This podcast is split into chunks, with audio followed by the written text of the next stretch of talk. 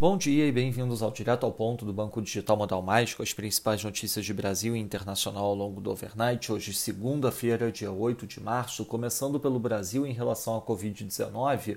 Governadores de ao menos 22 estados preparam um pacto nacional com medidas conjuntas para conter o alastramento do coronavírus. A iniciativa ocorre em meio à insatisfação dos estados, com o que vem como uma falta de liderança do governo federal no momento em que os índices deterioram de forma vertiginosa. A ideia dos governadores é formular um documento único para promover medidas restritivas idênticas de maneira simultânea em todos os estados. Hoje, Cláudio Castro e Wellington Dias, que representam o Fórum dos Governadores, se reúnem no Rio de Janeiro com representantes da Fiocruz. Também é esperada a participação do ministro Eduardo Pazuello.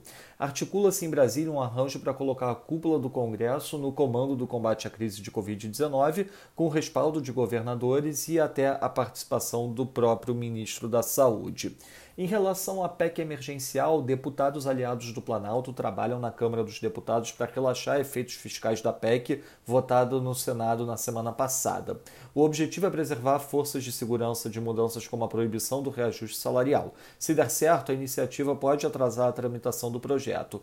No entanto, alinhado ao governo, o relator da proposta, Daniel Freitas, indicou a deputados que deve rejeitar as emendas parlamentares. Em discurso semelhante ao da equipe econômica, com quem se reuniu na semana passada, o deputado sinalizou que não tem de onde tirar o dinheiro para bancar o auxílio.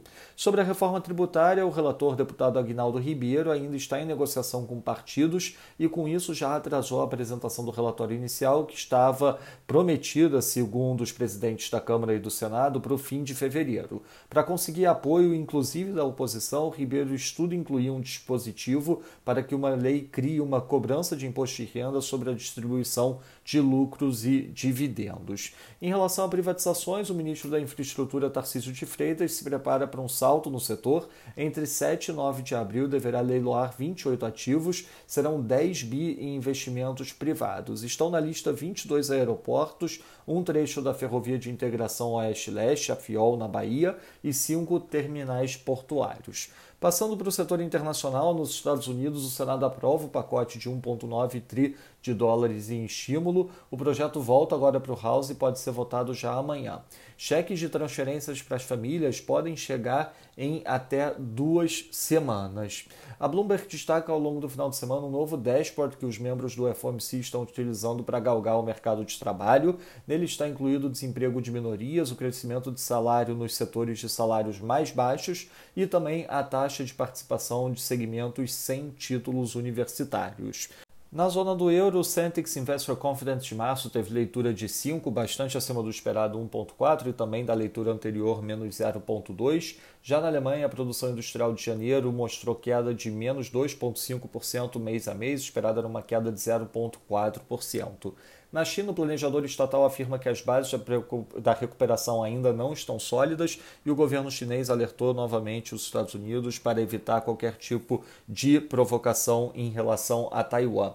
Sobre o petróleo, locais de exportações da Arábia Saudita foram atacados por drones e mísseis no domingo. O governo saudita afirma que o estrago é mínimo. Segundo fontes, o petróleo continua sendo embarcado do porto atacado de Ras Tanura.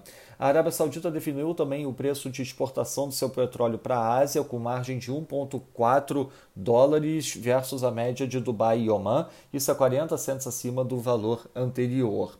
Na agenda, destaque na semana para divulgação do IPCA, além dos dados de atividade aqui no Brasil. Também é, destaque para a expectativa em relação ao plano fiscal nos Estados Unidos e para a reunião do Banco Central Europeu na quinta-feira.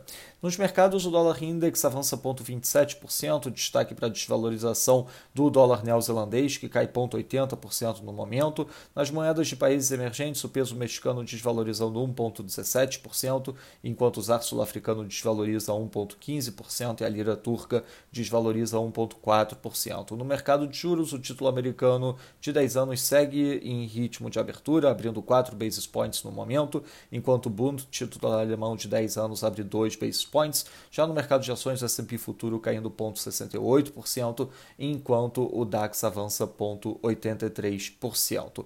No mercado de commodities, o WTI avança 0,39%, enquanto o Brent avança 0,26%.